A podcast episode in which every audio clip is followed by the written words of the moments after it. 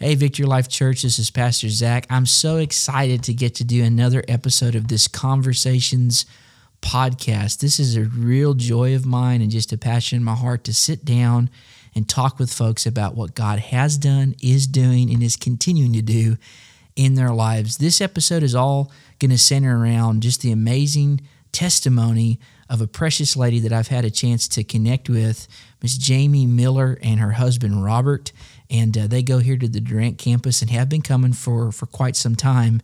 And it's just been a powerful thing to hear about a testimony that happened a few years ago now, right? Mm-hmm.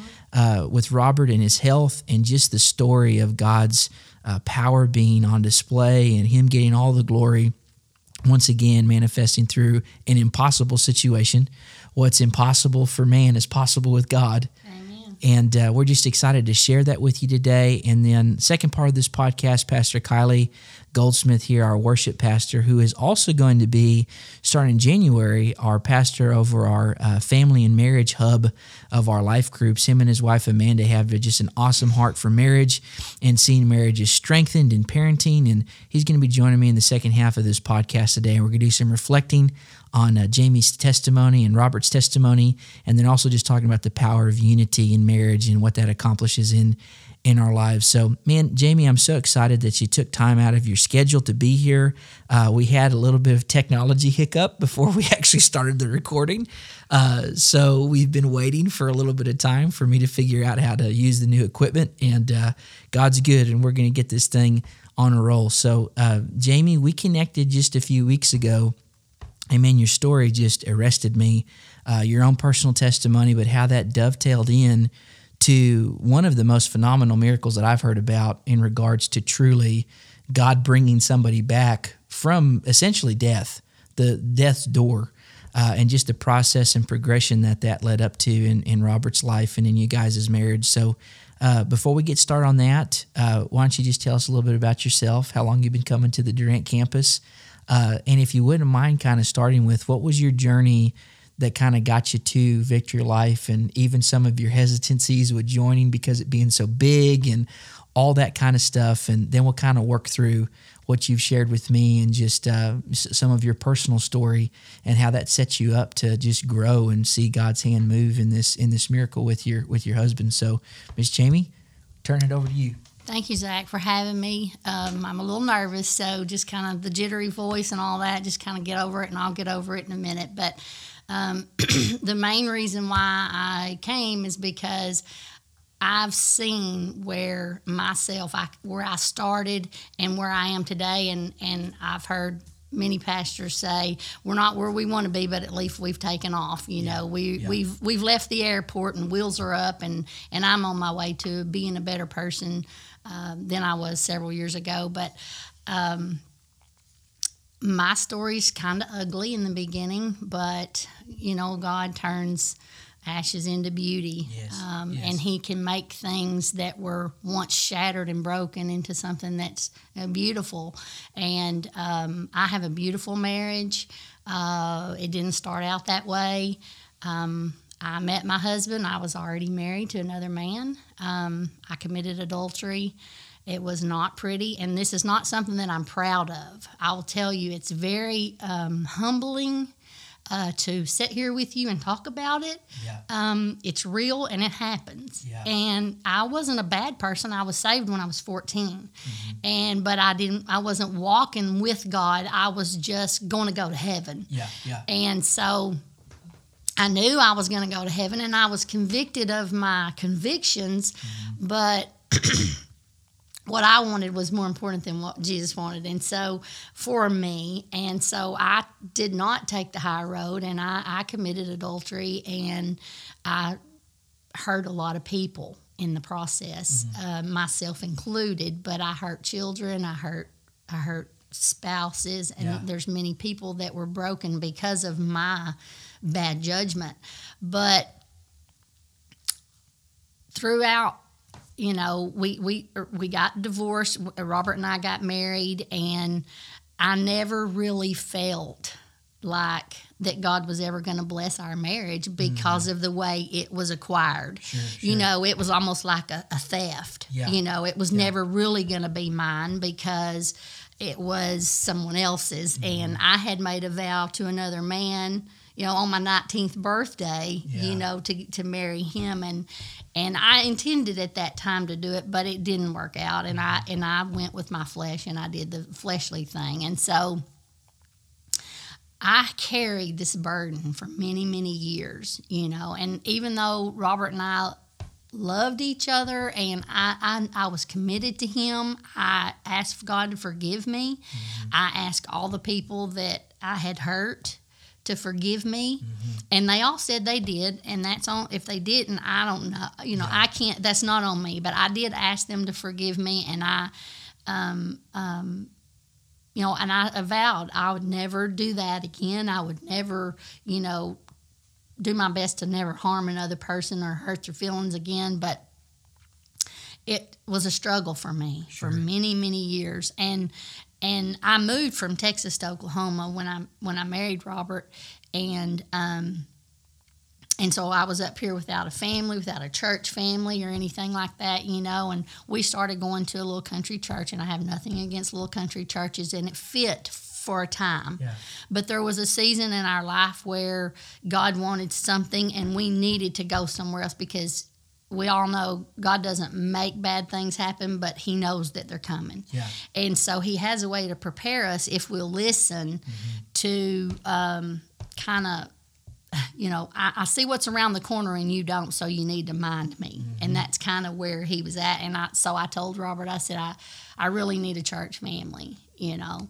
And Robert is a really private person. I'm kind of an open book. Yeah. You know, God's put this on my heart to just be, I kind of, my testimony, I would say, is totally exposed Yeah. that's kind of it's not pretty you know i don't have a beach body it's not it's not it's not all there Yeah. you know but it is real Yeah. and it's it's really my life story and and when god you know moves on you and you really start paying attention to him and listening to him then your life can change drastically for the Yes. better and so we visited around for a while and went to some churches and, and we did well there. And but there was something that we were missing. Mm-hmm. And so we ended up at victory life at atoka first. Gotcha. and we went there for about a year but we just did not it, just didn't fit in us. We live in caddo and you know mm-hmm. that's it's a little closer to durant. And at that time atoka didn't have anything. Yeah. They had Bledsoe's Diner for dinner.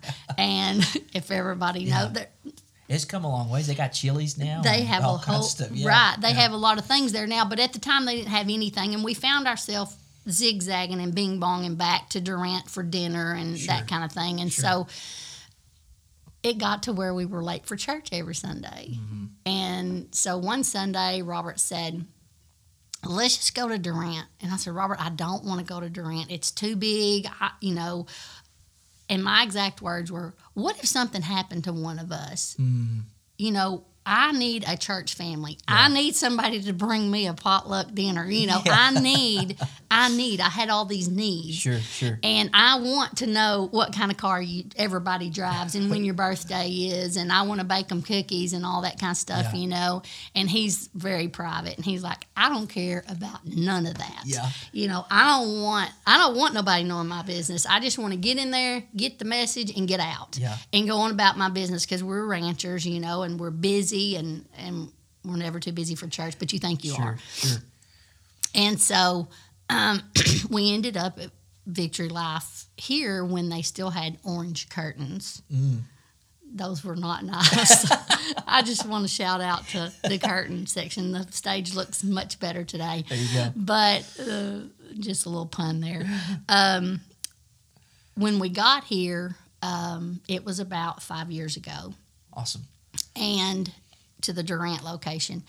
And Pastor, it wasn't very long after we were here that Pastor Duane started preaching on healing. And he did a 12 week series on healing. And I think it's probably one of the longest series that he's he's done. I don't know if it's exact, but I, it, it was a very long series. And um, I was dealing with a whole lot of just Satan was coming at me and the anxiety and the stress and the you know Satan was even trying to break my marriage up at the time you know Yeah. and and so um, every day every Sunday I would get the CD from the Sunday before Yeah. and I would actually get two copies of it because I put one in my car and one at my house and I set my alarm for 45 minutes early and that CD would come on and I would listen to that healing series mm-hmm. every morning and then when Robert and I'd go to bed at night we'd turn it back on and I said I used to go to sleep with Pastor Duane Yeah. in my ear every night you know Yeah. and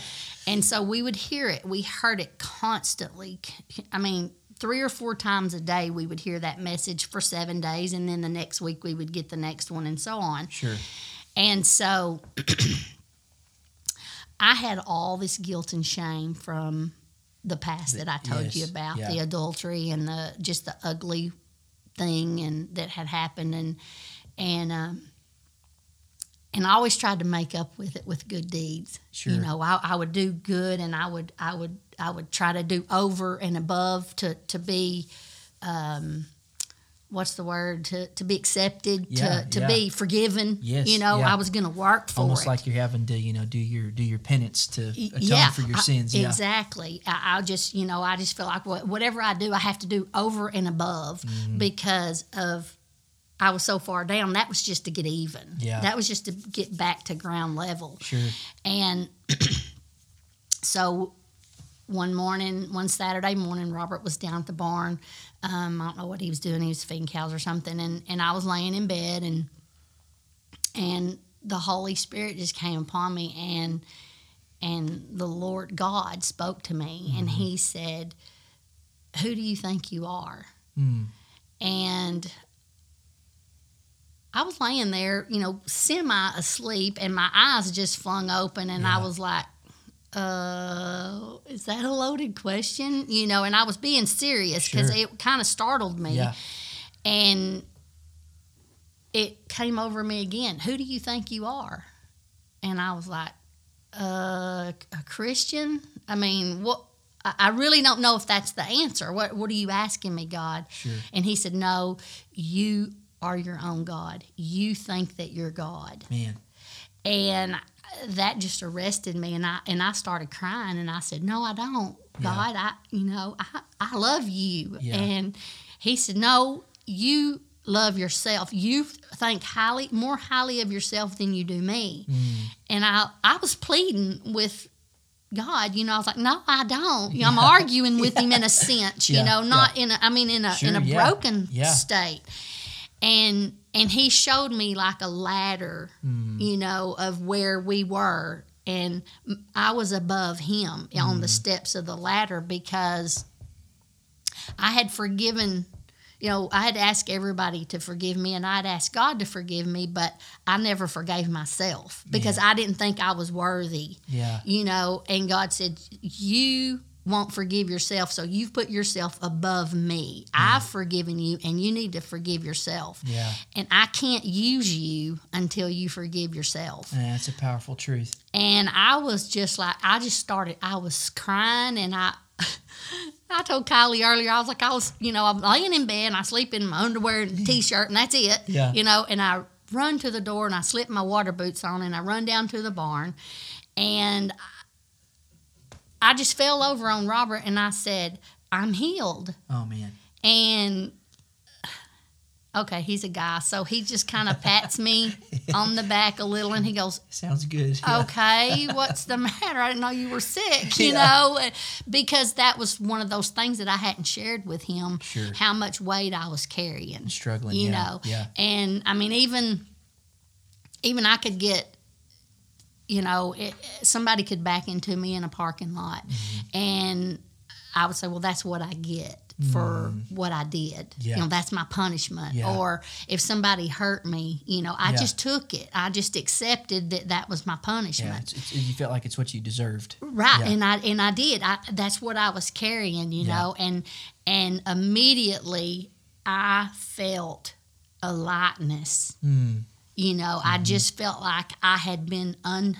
chain Man, from that the burden just lifted. it was gone. Yeah. You know, and I realized where I had put myself, and it was arrogance, you know, that I, oh, well, I can't be forgiven. And, you know, and that was bad on me, you know, to feel like that. And that, and God never intended for me to carry that. I was carrying it because Satan allowed me Yes. or talked me into, look what you've done. Yeah, condemning you. And so, you know, he, we all know he's the author of confusion Mm-hmm. and he came to kill, steal, and destroy. And if he could destroy my marriage and destroy the lives ahead, Mm-hmm. then he absolutely would. And if he could, could keep me condemned and Mm-hmm. ashamed, then, you know, the few things that I'm fixing to tell you would not have transpired. You know, it's it's powerful. You know, even that, and and I think a lot of the time, especially when we talk about healing, um, a lot of times people can get very fixated or focused on physical healing in their body. You know, healing from diabetes, you know, uh, gout, you know, cancer,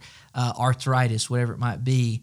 But there's a deeper level of healing that God wills for us to experience, not just physically, but in the soul Amen. in the mind, the will, and the emotions. Uh, and we read that from the scriptures, you know, even uh, one of Peter's letters to us, Beloved, I would above all else that you'd be in health and prosper, even as your soul prospers, right? Yes. And that really was a key for what we're going to talk about next was your soul had to be uh, in alignment to God and had to be whole. He had to bring you into that place of peace because of a storm that was that was coming. That was Hey, coming That's right. uh, and that's that's powerful. So, talk to us about that progression. Now, the Lord has just done a total work of restoration in your heart, your soul, your mind, your will, and your emotions, and then Robert's health comes under comes under a full blown attack. Uh, Well, I, I want to share one more thing with you, Yeah, Zach, yeah. before we get to that. Sure. And that is because um, 30, okay, so Mark Carrillo's preaching on a Wednesday night. yes, And he, there's probably, I don't know, there was a bunch of people there Mm-hmm. that night. And so I had had a four wheeler wreck a couple of years before that, and I had a twisted my spine Mm-hmm. and I had a lot of nerve damage and the and the nerves had just begun to come back alive which is more painful than them being dead. yeah, And so under my arm, I had this excruciating burning pain, and I had had it for probably six months or a year. Mm-hmm. And I had been to, I, you know how Satan does. You got cancer, you got this, you Yeah. got that, you got Yeah. all these things wrong with you, you know. And I'd gotten Yeah. MRIs, I'd gotten all these tests and run Worried and and stuff. anxious and- yes, and I was constantly going, I'm gonna die, Yeah. you know. And that's more punishment, you know, from Yes. before. And so uh, Mark Carrillo was preaching that night actually on uh, the gifts Mm-hmm. that we, you know, could receive and that we or that we have in us, but they weren't we weren't letting them be birthed. sure, And um, and I was sitting at the back of the church and I was hurting so bad and I was just crying and and and Robert once again he's a very private person. He doesn't go to the front of the church. He doesn't Mm-hmm. ask anybody for anything. And he said do you want to go to the front? And I said no. Mm-hmm. and because Mark was more preaching on the gifts and I'm telling you Zach everybody in the church had gone to the front. Yeah, I mean, it was powerful. There was there was nowhere to get to Yeah. the front. The whole everything it was, was filled up. It was filled up. Yep. And, it, and and Mark was praying for everybody, you know, and he was touching a lot of people, and and you know they were talking about just. Um, uh, singing and they had this desire to do these different things Yeah. and prophecy and all these different things you know and i'm sitting back there just sobbing because i'm i'm going i'm gonna die you Yeah. know and so robert goes let's go to the front and about that time mark said in healing. If you need a touch from mm-hmm. sickness or, or anything like that, you know, if you want to come to the front, come to the front. Mm-hmm. And so I was like, oh, that's my cue, you know. So I go to the front and I'm standing, and Mark is probably 10 people deep away from me yeah, and and I'm just I'm not making any noise. I'm not asking for anything. I'm just standing there praying to the Holy God and saying, "Please heal me." You know, I mm-hmm. can't take this pain anymore. sure, And um, he said, um, "Stop the music." And he stopped the music and he turned and he spread the crowd apart and he came over there and he put his hands on my shoulders and he said, I want everybody to turn to this woman because she is in a lot of pain. hmm And we know that God is going to heal her Yeah. in the name of Jesus. She's Amen. already been healed. It's already paid for. And he prayed for me and stuff and and so I left and you know, I didn't get anything. I was still Mm-hmm. hurting. And the next morning when I woke up it was gone. Totally gone. Totally gone. And I have not had that pain since. Praise God. And so it was That's like, awesome. okay. And so I told Robert, I said, okay, that's why we're supposed to be at Victory Life. You There you know, go. I got healed from two things already. and so Yeah. so Pastor Duane's preaching and we're hearing it 3 times a day, you know, and he tells about the death of his brother. And he tells about how his mom really went south when Yes, that and he yes. and he told about you know how um, it was a punishment for him and his family for their uh, their sins Yeah. you know Yeah. that that's why his brother was dead because god did that Mm-hmm. because of their punishment Yeah. and so you know 30 days after that series was over we lost our son in a car wreck Mm-hmm. and the church that I didn't want to go to because it's too big, Yeah. you know, and and and everything that Pastor Duane had said, I grabbed Robert by the face, Mm-hmm. and I said, "You know, God didn't do this because we had been taught, Yes. Yeah. and we had been." God had already began to heal us before we were broken in that area. Mm-hmm. And I say that to say, can you imagine the guilt that I'd have been carrying? Oh my goodness. had Yeah. Yeah. it's actually my stepson, but I loved him, you Sure. know, and it was Roger, Robert's biological son. Sure. And can you imagine the guilt? Mm-hmm. I probably would have committed suicide, you Yeah. know, after his death. Because I, at that time, it, if you if your soul hadn't have been healed, it would have been here's another punishment. yeah, this another, is your fault. this is your fault. you know, Yeah. Mm-hmm. and he was texting and driving, and there were some other things going on that was not my fault. Sure. You know, Sure. But Pastor Duane had preached on this, and it had we had leaned in tight, and we had received everything. Mm-hmm. You know, so sometimes when God tells you to move from churches, even though you know He doesn't ask you to bounce all over the place, but sometimes He sets you somewhere you're uncomfortable, Yeah. and it's not your comfort zone.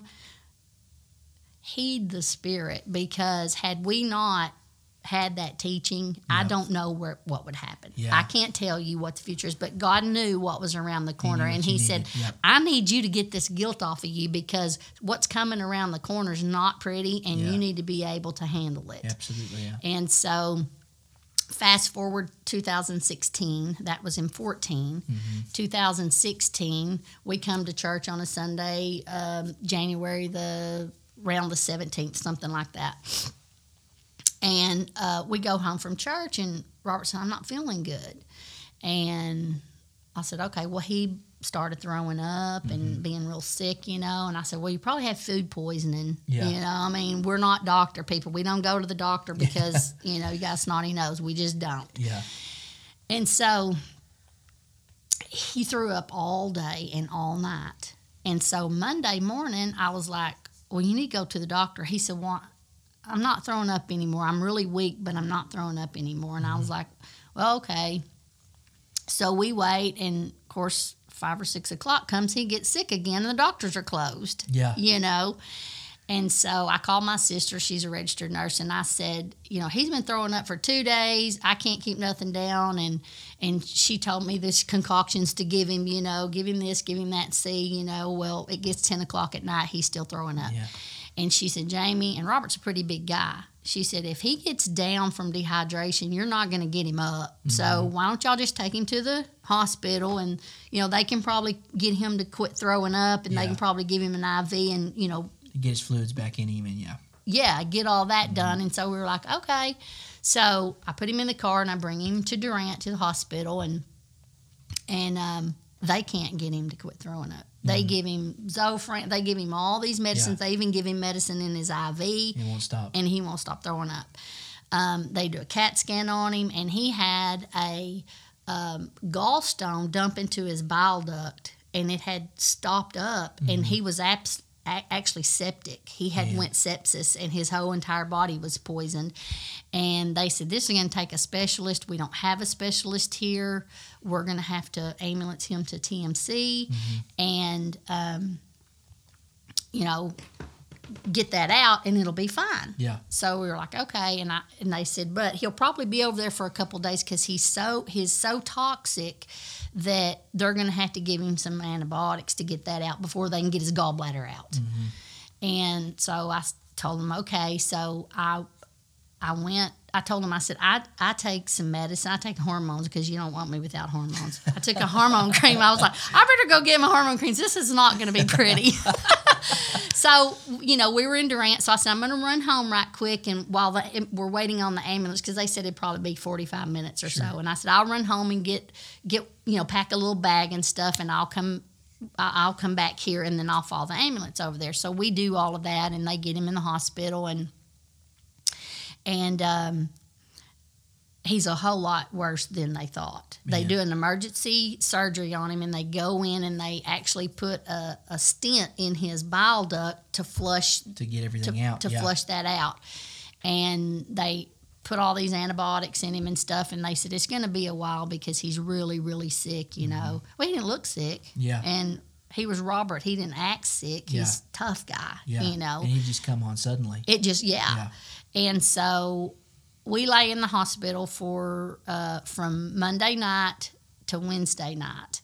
And Wednesday night, uh, they came in and they were going to do a um, echo on his heart. Just I don't know if it was precautionary or what, but they were going to do an echo on his heart. Well, every time he'd try to lay down, he'd he'd jump back up and he goes, "I can't lay down. I can't lay down," and he had had a full blown Widowmaker heart attack Oh my goodness. in the hospital Man. um, and laid there all night because he couldn't lay down. And the guy that was supposed to kind of the guy that kind of dropped the ball that night because he was supposed to come back and get it. Yeah. And so when the hospitalist came in the next morning, she started reading his lab work and she she said, uh, "We need to call the cardiologist." Man. So they call the cardiologist in five minutes. We have a cardiac team in the room going, Here, you need to sign these papers. Yeah. Uh, we need to go in and do emergency surgery. We were like, uh, What's going on? Yeah. You know, and Started Robert's like, gallbladder, now his heart. yeah, Yeah. yeah. And so they rush him in, and they do a, uh, and and he has um, a complete hundred percent blockage in the in the main, artery, in his yeah. heart, um, uh, and they call it the Widowmaker, and Mm-hmm. only five percent of people that have the Widowmaker heart attack survive it, and most people that are he was forty seven years old. Yeah. Most 40, 47 year olds don't survive it. Yeah. And so um, the doctor comes out, and I still don't know he's had a heart attack yet. So the doctor, would- they could take him into surgery and come out, and and they said, um, well, he's had the big one, hmm and we're lucky. And I'm my mind isn't thinking that he really had a heart attack. My mind's thinking, well, we're lucky we didn't. You Yeah, know we- the we way he averted it, said it. yeah. You know, and he and I said, well. And he said, "But we're he's going he's he's when he gets out of recovery, he's going to be in ICU." Mm. And I was like, "What are you talking about? You know what? You know, tell me in layman's terms. I'm not a doctor, and I'm not even a nurse. I, you know, I don't want no part of that." And he said, um, "He's had the Widowmaker heart attack. He, of Yeah. course, he said all the terms first, Yeah. and then he said it's the Widowmaker heart attack, and he said." He's just lucky to be here Man. and he said, "Your husband's a very, very sick man." And I said, "Okay." And the doctor was one of those, as a matter of fact, kind of guys. He just walks out of the room. hmm Well, I'm sitting in there, you know, going, "Okay." What does this mean for me? You know, Yeah. here I go with the selfishness. Okay, what does this mean for me? I, I'm, you know, I'm five years older than Robert, so I'm 52, and I go, uh, I'm not being a widow at 52. Uh-uh. you know, uh-uh, wait a minute, you know. So I walk out of the room, and the hall seems like there's nothing but a long hall. Yeah. It's just a hall. There's, in my mind, there was no doors, there was nothing. I just, and it didn't have an end to it. And At this point, you're just total shock. I'm in shock. Yeah. Yeah. And so I start down the hall and I start crying and I just started and I I just started talking to Satan, Mm-hmm. and I said, "No, you're not taking my husband." Mm-hmm. And I started beating my hand, my fist into my hand, and I was like, "No, no." I'm not going to be a widow at 52. He's too young to die, and I'm too young to start over. Yeah. You know, or too old to start over, Yeah. but too young to start this life by myself. Sure. I'm not doing this. And I just started saying, No, no, Satan, you cannot have my husband. Yeah.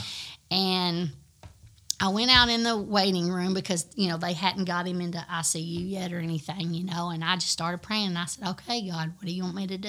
Mm-hmm. And my arrogant self, the very first thing that God said to me was, Humble yourself. Mm-hmm. And I really didn't know I was arrogant. You know, I Sure. didn't know I had an arrogance about me, but there was something in my heart that Yeah. was that way. Yeah. And so I went into the bathroom in the ICU on the dirty bathroom floor in the hospital that you know was germaphobe. And Yeah. I got on my hands and knees and I put my face down Man. in my hands and I said, What do you want me to do? Because Yeah. I will do whatever you want me to do Yeah. and I just prayed. And I can't rem- I can't tell you exactly what I prayed, but I was mm-hmm. just praying for God to be there with me and not to leave me, and you know. And so I got up, I washed my face off, I looked in the mirror, and I was like, I was alone, Yeah. you know. Yeah. And God said, I will never leave you. Mm-hmm. And I was like, okay, you know, we got. I, they're There's telling long- me yeah. ugly stuff, you The know. long road ahead. Yeah. And so they assign him a specific hospitalist, you know, and she comes in, and and so I'm gonna have to fast forward because I know we're on short on time, but um, every day something worse happened. Man. Um, So from that day that you had that experience with God in the bathroom, yes, it he got worse. it got worse. it got worse. We went from the gallbladder's no good. We've had the Widowmaker heart attack. His pancreas was so infected and inflamed that he had the worst case of pancreatitis TMC had ever seen. Man. And only 2% of the population that gets pancreatitis survive it. And he had the Widowmaker heart attack and the pancreatitis at the same time. And his gallbladder's no good Man. and his heart's racing 200 beats a minute. My goodness. And so the critical care doctor comes in and he says, well, they had already assigned him a uh, infectious disease doctor because his body's septic. Yeah. You know, we can't forget about that. Mm-hmm. And he said, um, we need to vent him. We need to put him on a vent tube because he's not going to make it. Mm-hmm. His heart can. We've got to calm him down Yeah. Your heart cannot sustain 200 beats a minute. A racehorse can't sustain mm-hmm. 200 beats a minute. And so they said, I need you to sign this paper so we can put him on a vent tube. So Robert's like, and see, he hadn't had any sleep. I mean, other than when they put him to sleep for the deal, but he's Yeah. still wired and wiry and crazy. Yeah. He's crazy minded. He's not thinking Sure. properly Sure.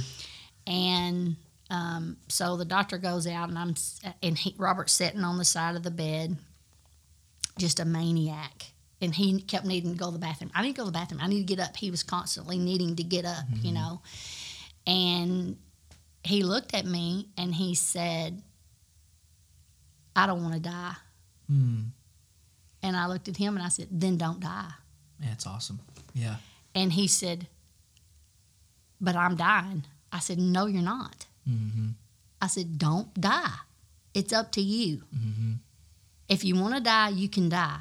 But if you don't want to die, you fight, and I'll fight for you. Man, it's powerful. And so, but I told him, I said, you have got, you've got to get, we've got to do this. yeah. And he's like, no. Well, they call security because he starts fighting, and it Yeah. gets really ugly again, you know. And so I told the doctor, I said, I'll sign the waiver, you know, because we got to do something. Mm-hmm. So they put him on a vent tube, and he told me, he said, we're only going to put him on a vent tube for about 24 to 48 hours, just so his body will relax, Can and we hope yeah. that his that his um, uh, heart rate will chill out and mellow out. But Mm-hmm. Yeah. we're fixing to explode here. Sure. And so I said, okay. So we did that. So they put him on a vent tube. And um, a day or two passed, and they're not taking him off the vent. Mhm. And so the third day came, and and he said, "We're going to try to take him off the vent today." And they tried to take him off the vent. He wouldn't come off the vent. His lungs were, you know, not wanting to cooperate. And um, the hospitalist comes out. She calls the family in, and she says, um, "His liver shut down." Man. So And literally every major organ at this point is oh yeah, two down. days later, the kidneys shut down. Man. Uh, another day, we have a gastric bleed and we lose five pints of blood. Uh, so, virtually every organ in his body was Yeah. not functioning. Yeah. Every number was off the charts. There was no hope. And they had told me, ma'am, you need to start preparing because this isn't going to go. Any day he could die. Any day. Yeah, yeah, The vent tube's keeping him alive. Man. And so one of the little Muslim doctors actually told me, he said, I know you're a praying woman and, um, you know, you need to pray that he doesn't get pneumonia because that's all he has left is his lungs. Lungs, yeah. Guess what we got? Pneumonia. We got pneumonia. Man. And so we have nothing left, you know. And but I need to back up because after the heart attack and after I and they and when they put him on the vent tube, mm-hmm. you know, I was praying and I was reading in my Bible and Pastor Ann was coming every day Yeah. and and Pastor Harvey and Pastor I mean they were you know at different times somebody was there but Pastor Ann was faithful. I mean, I saw her almost every day, um, or a phone call, you know, and she she would tell me what God was telling her, and God was just, you know, she was mentoring me and forming me. Yeah. Uh, How to pray, how to ho- stand, Yeah. yeah. and she had brought me this little book, and it's a little it's a little pamphlet kind of book. You know, it's not really a book book, but um, it was praying for the impossible Mm.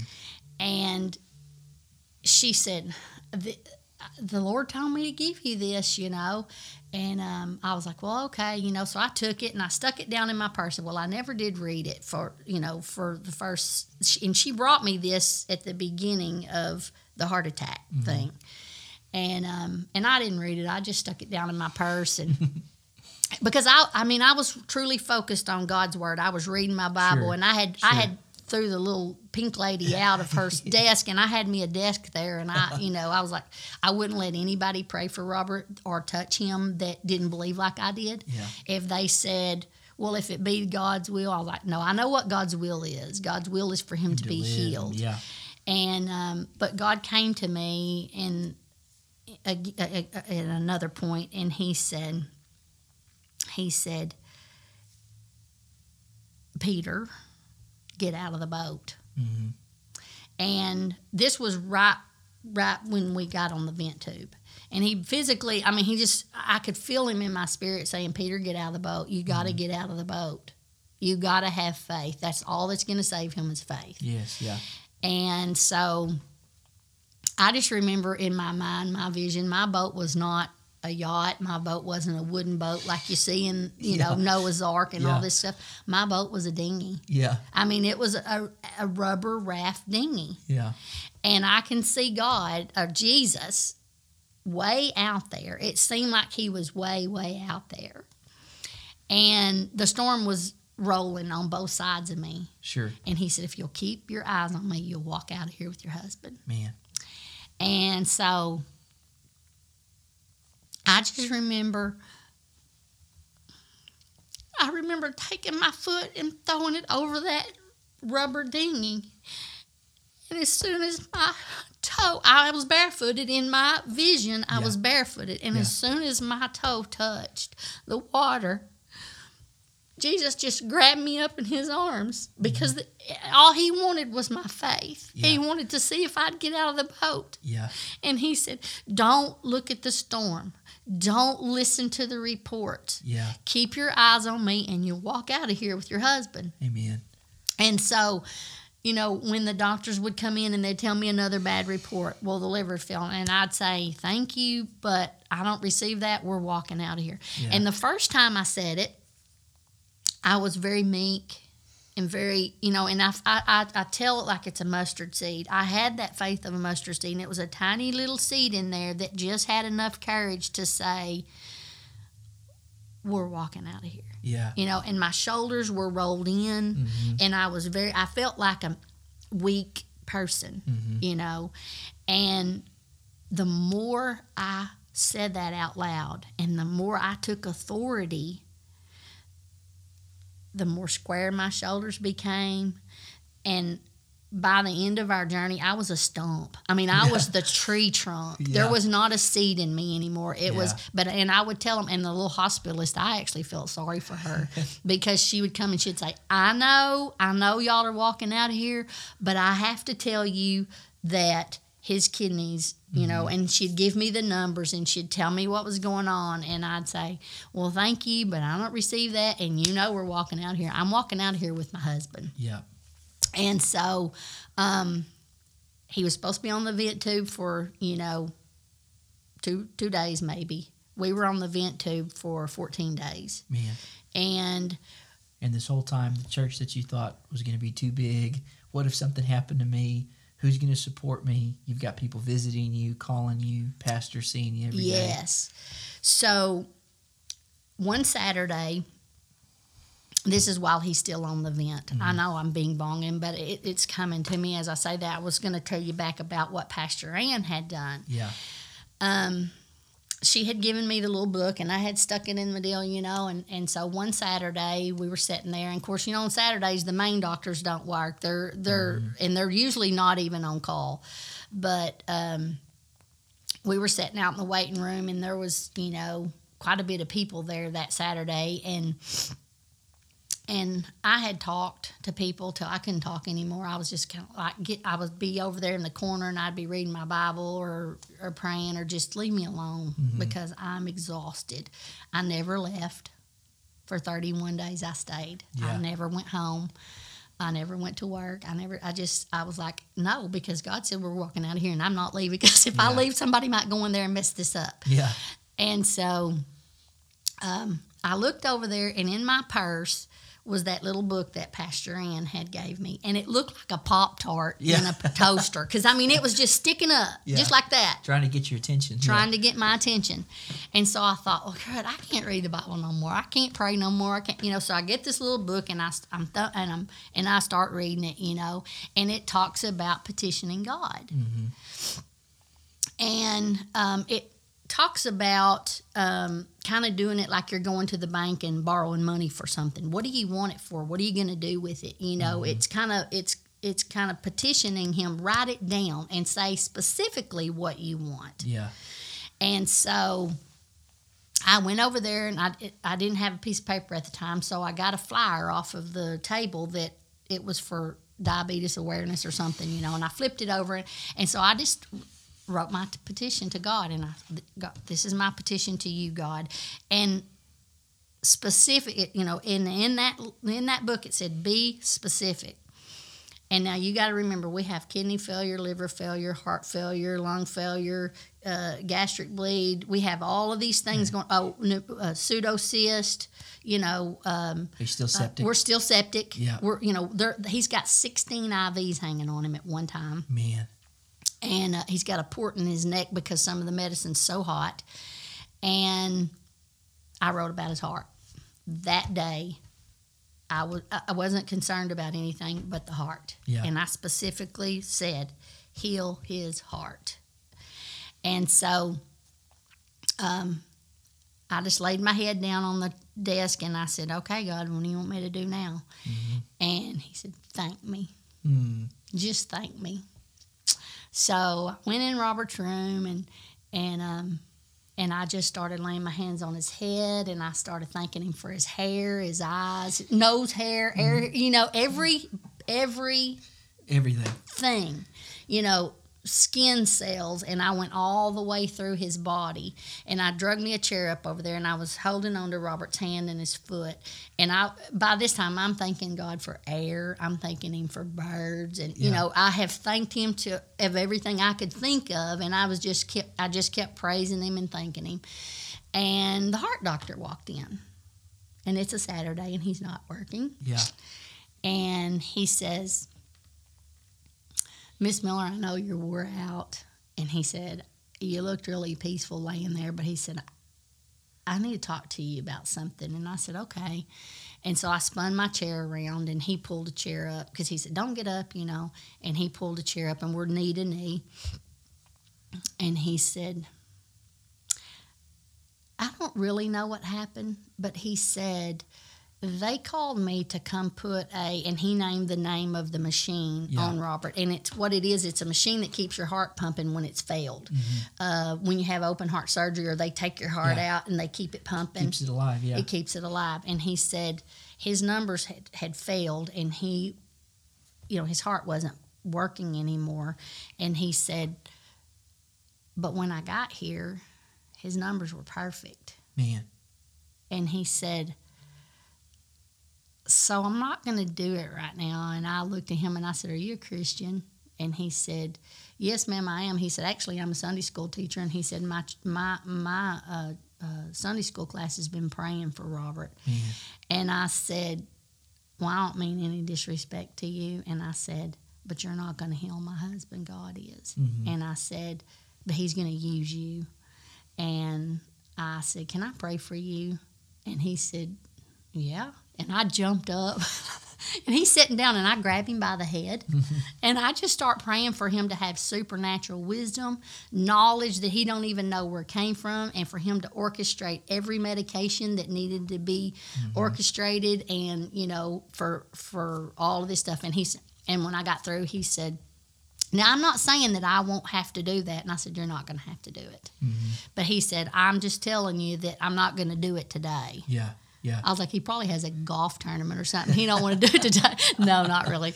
But um, so, you know, I, I and I told him about the petition. I said I just petitioned God to heal Robert's heart, heart, yeah. and I stuck it back in my pocket, and I carry it in my purse. It's in my purse today. That's I've, awesome. I've never took it out of my purse from that day. Yeah. I've had that petition in my purse because it's a constant reminder of I know what God's word Yeah. says that it works, and so but Robert still continuously got sicker and sicker, you know, and we just couldn't get they Mm-hmm. his body. And I keep thinking of the Gideon story. I, I'm going to make sure y'all know that this is me. You know, if I keep stripping it back and I get you down to 300, Yep. you know, Yep. so it, it just it resonated with me. You know, God's going to make sure That. Yep. that it's There's no confusion on who did it. yeah, Yep. it's kind of like Urias. Yep. we don't know. It's not medically possible. It's all gone. You know, it's Yeah. gone. Yep. And so, um, so Pastor Ann came in one day. Um, this was on. This was this was. Um, uh, I don't know. Uh, probably 16, 18 days or something like that into this. and she had a little a little roll of Ritz crackers and some grape juice. And she said, Jamie, she said, the Lord just spoke to me this morning and said that Robert needed to take communion. you know? And I said, Well, Pastor Ann, I trust you, so if that's what he said, then okay, you know. So I take the Ritz crackers and I take the grape juice and I go in his room and I'm like, uh, he's on a vent tube. you know? How's, how's he gonna eat it? Yeah. Yeah. Well, um, well, I get nervous Mm-hmm. and I start praying. I said, God, I know I trust Pastor Ann and I, I trust that you spoke to her because she has been, you know, I know that you sent her for me. Yeah.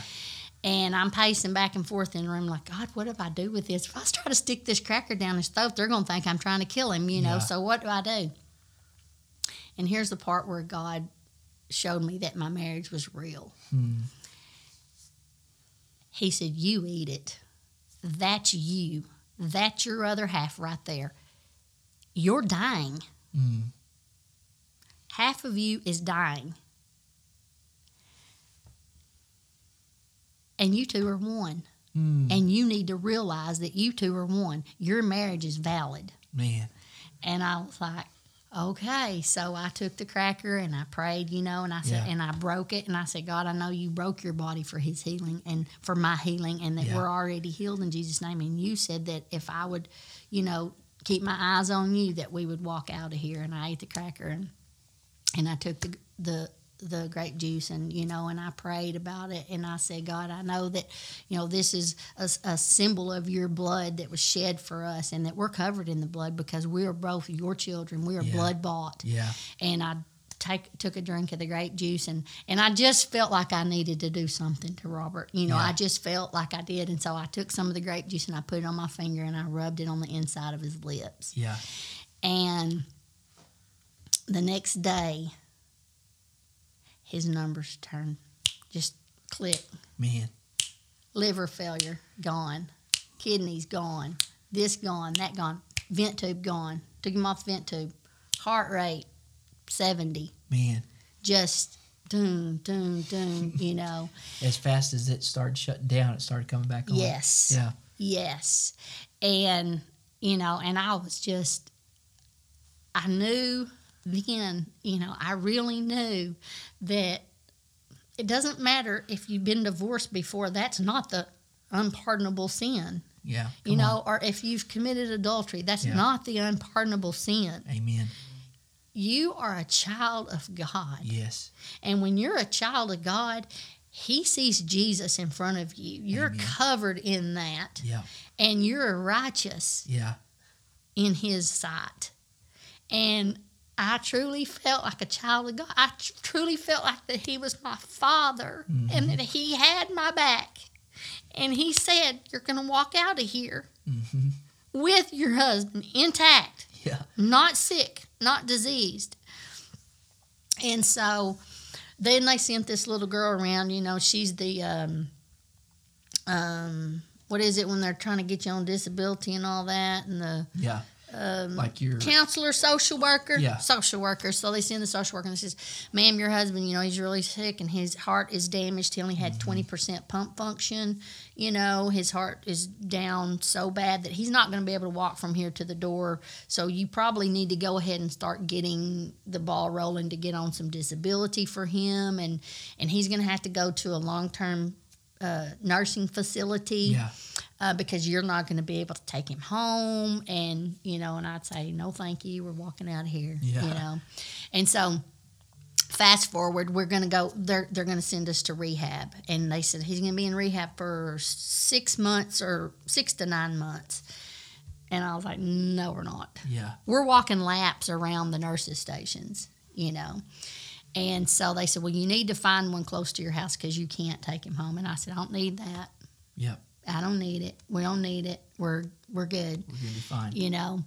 And uh, well, the hospital would not release him to go home, so we had to go to a a facility. Yeah.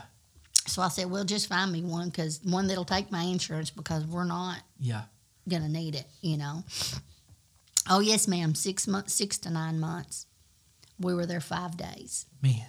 One day to get him there, Yeah. and then you know how you go to these little places and you see these stars that are colored and they're they make they like a red means you can't get out of the bed, and you can't get out of the Yeah. room, and you can't do anything, and then yellow means you can with caution, mm-hmm. and then green means you can do whatever you want.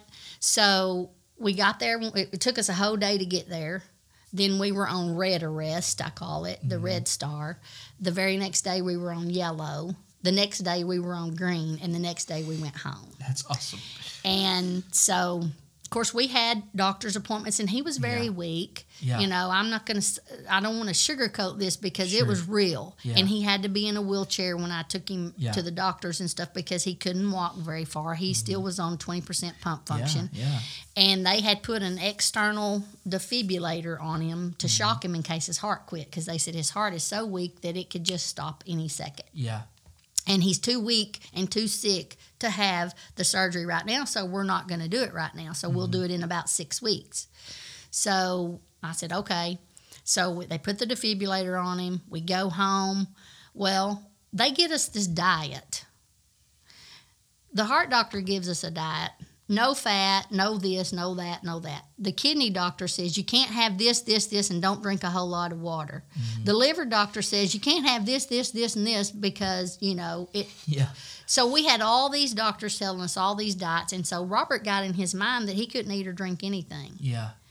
And I would say, you have to drink water. Yeah. You know, I, I've already had water. And he was a little confused because, Sure. you know, one said drink a lot of water, one, One said said don't no drink any water, water yeah. you're because you'll get uh, congestive heart failure Yeah. because if you, you'll take too much fluid. So he got dehydrated and malnutritioned of all things. Man. So we rush him back to the hospital. They pump him full of fluids and they say this, you know. So the kidney doctor comes in and he's the one that, you know, was really met us at the hospital. And he finally he grabbed Robert by the face and he said, I'm not gonna let you die. Yeah. Okay. What I'm gonna do is I'm gonna take and if you start swelling, we'll give you a water pill. But I want you to drink as much water as you want to Yeah. and as much water as you can. And so something clicked in his head and, you know, it made it Helped okay. him. Yeah. Yeah. So um, the heart doctor says your pump function is twenty percent. We're um, we're going to do the surgery on you in six weeks. So we go to the heart doctor in six weeks, and he says, "Well, his pump function is only twenty five, and it's got to be. It needs to be 40, 35 to forty before we don't have to do the surgery."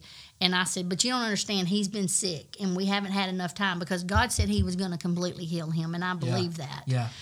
And the heart doctor was like, You're going to have to have this surgery. And um, they also tried to give us a, a, a handicap tag, which my husband kicks me in the butt all the time now for. He said, You should have got that. And I was like, No, but I wouldn't receive any handicap. Sure. Sure. And he said, Well, you're going to, we had three or four doctor's appointments, sometimes three or four a day for weeks after. And I was, I would have to drive up to the door, get Robert in his wheelchair out, get him in, slide him in. I would run out to the truck and I would drive the truck out to the parking lot. And if you know anything about TMC, there's nowhere to park. Yeah. And, um, but I would do that, and then I'd run back and get it. And he said, "Why don't you take the tag?" I said, "Because we're not handicapped. I'm not giving in to the fact that there's anything handicapped." Yeah. And if I give a little bit, I can give a lot, and Yeah. I'm not giving any. And so um, we go back in six weeks, and uh, the doctor's, you know, he says, We're going to have to do that. And I said, We're not doing it. And he said, Well, I'm going to tell you one thing right now. He's mad at me now because he's not going to get to do this defibrillator, permanent defibrillator. And he said, Well, I'm going to tell you something right now. He said, In, I'm going to give him six more weeks. And he said, we're going to take the vest off of him in six weeks and we're either going to have the surgery or i can't make you take the surgery but you i just want you to realize that your husband could just walk out across the yard and fall over dead Yeah. and you can't get him to the hospital quick enough Yeah. and i said okay just give us six more weeks so we go back in six weeks and here comes the doctor and now he's all cocky you know Yeah. and he's like um he's a hard 35 so 35 we don't have to have the defibrillator Man. and he said, Now, I'm not saying we're not going to have to. He said, And this is the best his heart's ever going to be because I've never even seen it reverse this much. He said, But this is as good as it gets. And he said, If it goes down any, we'll have to do have it. to do it. Yeah. I said, Okay. We go back in three months. He's at a 40. We go back six more months. He's at 45. Well, you and I are 50 to 60. Yeah. That's normal pump function. Yeah. You know, so he's just right at the tip of normal. Mm-hmm. Um, he works about 70 hours a week today. Yeah. And uh, he, you know, No problems. no problems. No problems. No problems. Yeah. Isn't that awesome? God is good. God is good. Yeah. You know, I just uh, in listening to you and and just hearing everything that God's done in your life and just the the revelation to me of the one flesh with the communion is just so powerful. Uh, and even the fact that the Lord says that we're married to Him, that even our marriage in the natural is a type and a shadow of our marriage as Christ in the church, and just that nearness and that connection. And um, you speak to just themes of grace, of mercy, of God's healing, His power, His restoration. I know there's people that are listening to this that can just allow such hope and, and a true healing of God to be imparted into their life by you taking the time to open up and just reveal all that. Um, so, what I want to ask you to do, just real simple, I just want you to pray uh, for anybody listening, anybody that that's that can relate to this at any level. And and there's no way that you can't. We've all got a past, we've all got a present struggle, and we all got a fear in regards to the future. Uh, and God wants to quiet those things. He wants to take care of our past, wants to empower us in our present, and He wants to give us a hope instead of a fear for our future. Um, so I would just ask that you pray for anybody listening um, and just speak a blessing over them, release God's word over them and into their life. And I can't tell you what a blessing it is to get to hear your story again uh, in in that detail. And I know that, that this is going to be a, a, powerful tool in the kingdom of God. Uh, your testimony and, and what God's done for Robert and man, we just got give God praise for that. He's so good and faithful and true to His word. So, thank you for taking time to be with me today, tell thank that story. Why don't you go ahead and pray okay. for anybody listening? Father God, thank you for this opportunity to totally expose myself like you've asked me to do, Lord, for the healing of others. And Father, I don't take this job lightly. I take this job uh, humbly and, and thankfully that, that you were able to bring me uh, from the low part of the life that I was in to uh, the mountaintop that I'm on now. Even though my life is still has trials and tribulations, I know where my strength comes from, and I thank you for it. Father, there's someone out there that I just feel like you're in handcuffs that you are chained to something that is um, uh, just dragging you like my mine was. The sin that that you think that uh, is not forgivable is absolutely forgivable. And and and what I see, Lord, that uh, you revealed to me is that that the handcuffs that we put on ourselves, we hold the key to, and that if we would just unlock those handcuffs and free ourselves to raise our hands to you and and find our strength and comfort in you, Lord, that we're set free. You said that the truth would set us free, and when we tell the truth and when we expose ourselves and and and let go of the darkness and the shame, you know, all sin is dark, and and when we release that and and the the goodness of your love and kindness and tender mercies that are poured out on us is, is a glow that we uh, carry, Lord, and that uh, the light just shines on us and through us, and we'd never see the darkness again. And I thank you for it, and I just I praise your holy name, and I ask you to forgive me if if I said anything to cause anyone to stumble, Father. I, I ask that you straighten it out and that you you give them true guidance. In Jesus' name, I pray all these things. Amen. Amen, man. Thank you so much for listening. Once again, I had Jamie Miller in the studio with me today, and uh, Pastor Kylie's here as well. And we just wanted to take extended time so that you could hear all of that story. It's a powerful one, and we do pray that it's a blessing to you. So, what we're going to do is uh, next episode, I'll sit down with Pastor Kylie and we will uh, talk through just um, some reflections on Jamie's testimony today, but also we're going to be talking the power of unity in marriage and uh, and really just how to strengthen our marriage relationship and what that one flesh is really all about. Again, Jamie, thank you so much for being with us today. Be blessed. See you guys soon. Love you so much. Bye bye.